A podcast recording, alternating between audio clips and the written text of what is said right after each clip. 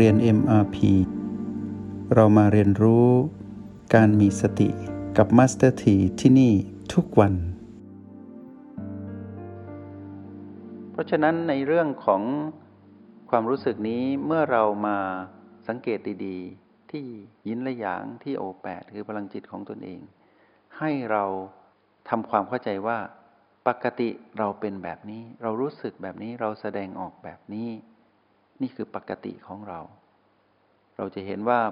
ผู้รู้บางท่าน ผู้รู้แจ้งบางคน ดูเหมือนพูดแต่ค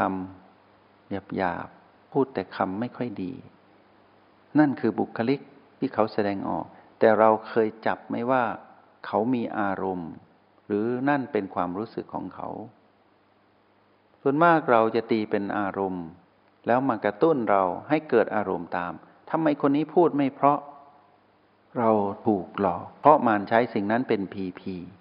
เป็นเสียงและเป็นรูป ที่ถูกความเปลี่ยนแปลงเบียดเบียนอยู่ แล้วมากระทบสู่เรา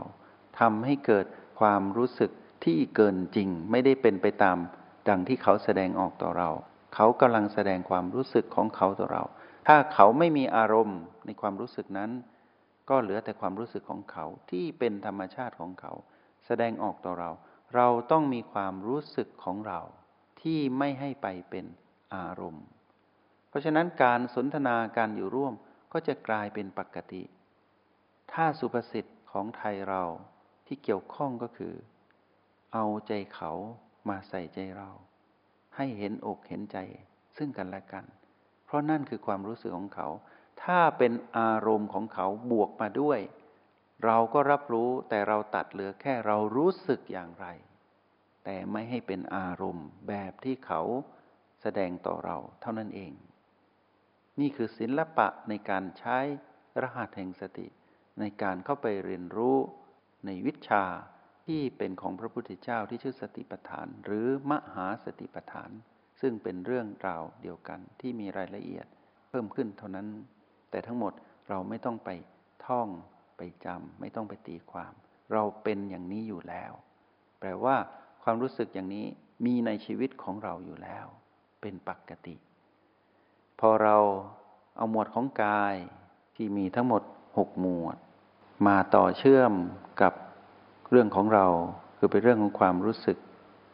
เราจะเห็นความเชื่อมโยงกัน เพราะเราได้ยกเรื่องของกาย สิ่งที่เป็นตัวแทนของกายมาเรียนรู้ ในความรู้สึกนี้ก็คือโลกภายในที่มาจากกาย ก็คือตาหูจมูก ลิ้นกายและใจทำให้เราได้เรียนรู้ความเป็นเราได้มากขึ้น ต้องหยิบยืมจากกายมา เพราะศักยภาพของกาย แสดงออกเป็นเชิงระบบทั้งหมดผ่านโลกภายใน เราก็เลยหยิบโลกภายในนี้ มาเป็นเครื่องมือให้เราได้มารู้จักตนเอง ว่าด้วยเรื่องของความรู้สึกตามความเป็นจริง ที่เกี่ยวข้องกับโลกภายใน และกระบวนการทำงานของโลกภายใน อันเป็นเรื่องของกาย ก็เห็นได้ว่า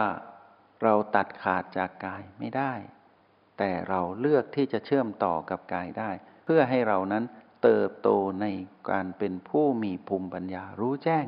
คือเกิดวิปัสสนาญาณเมื่อเราเห็นอารมณ์นั้นเป็นสิ่งยั่วยวน อันเกิดแต่มานที่ใช้บริการทั้งความรู้สึกและกายมายั่วยวนเรา แล้วเราไม่เป็นเราสิ้นสุดแค่ความรู้สึก เราก็ดูความรู้สึกนั้น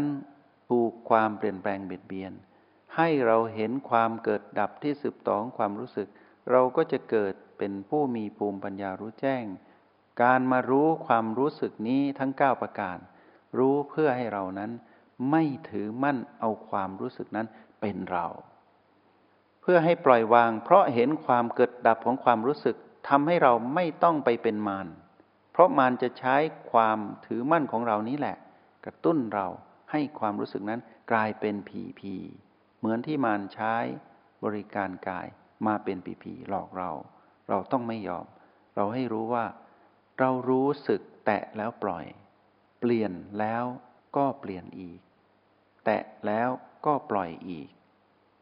เมื่อเปลี่ยนเราแตะ เมื่อเปลี่ยนเราปล่อย เราแค่แตะปล่อยก็คือสัมผัสรู้แล้วก็ปล่อยวาง คือการที่เราเห็นความเกิดดับที่สืบต่อของความรู้สึกที่เกิดขึ้น ณ ปัจจุบันขณะที่เกิดจากเรารู้สึกตรงนั้น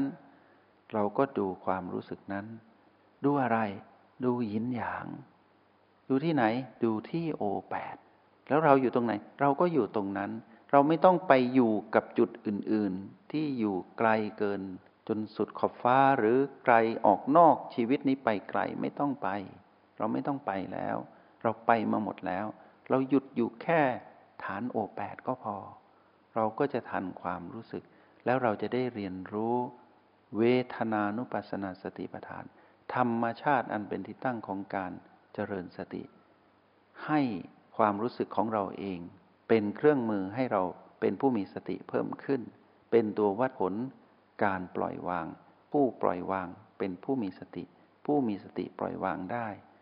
ปล่อยวางการถือมั่น ให้ความรู้สึกนั้นเกิดดับ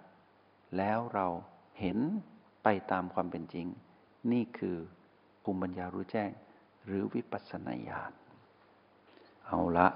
เราได้เรียนรู้ ความรู้สึกของตนเอง ก็ฝากพวกเราไปทำความเข้าใจต่อ ไม่ต้องทำอะไรมาก ไม่ต้องมาท่องมาจำดังที่นำมาเล่าให้พวกเราฟัง แต่รู้ว่าความรู้สึกนั้นมีเก้าประการหมุนเวียนกันอยู่ กายนั้นมีหกหมวดที่ต้องเรียนรู้ หมุนเวียนกันไป กายและเราว่าด้วยเรื่องของเวทนาเกี่ยวข้องกันโดยตรงและโดยอ้อม แต่เราเลือก สิ่งที่เกี่ยวข้องกับความรู้สึกของเรามาก ๆ ก็คือโลกภายใน ตาหูจมูกลิ้นกายใจ เพราะฉะนั้นเมื่อดำรงชีวิตประจำวันอยู่ ให้เรารู้ว่าถึงเวลาที่เราจะได้มารู้จักความรู้สึกตามความเป็นจริงแล้ว ผ่านการดำรงชีวิตคู่กับกาย โดยใช้โลกภายในเป็นจุดเรียนรู้ เพื่อจะได้รู้ถึงความรู้สึกของตนเองจริง ๆ แล้วไม่ต้องท่องว่าตอนนี้เรารู้สึกอย่างไร ให้รู้สึกไปเลย แต่ให้ดูที่โอแปดเราจะเห็นความรู้สึกนั้นผ่านพลังยินและอย่าง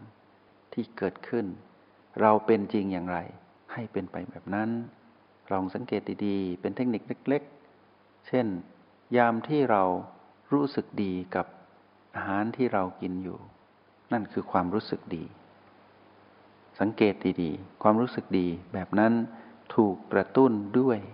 รูปหรือรสที่เกิดแต่อาหาร เราก็รู้สึกดีตามนั้น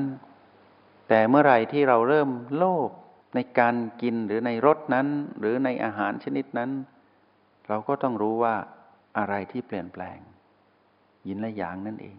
ให้สังเกตดีๆ ในยามที่เคี้ยวข้าว กินแล้วก็กลืนลงไป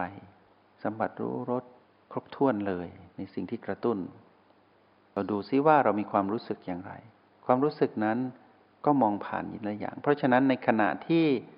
ทานข้าวอยู่ ทานอาหารอยู่ ให้เราสังเกตอยู่ที่โอแปดด้วย อยู่ที่โอแปดดูกายนี้กินข้าว ดูเรารู้สึกทำง่าย ๆนะ ดูกายนั้นทานข้าว ดูเรารู้สึก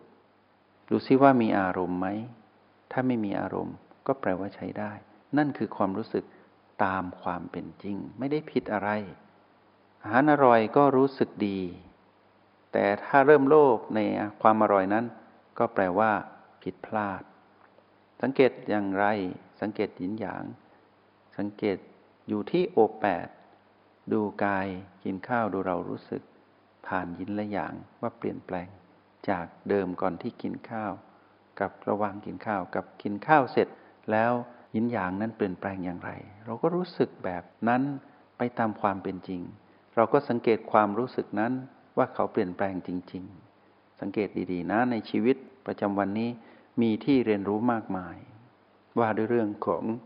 กายานุปัสสนาสติปัฏฐาน เชื่อมต่อมาจนถึงวันนี้ ว่าด้วยเรื่องของเวทนานุปัสสนาสติปัฏฐาน เราได้รู้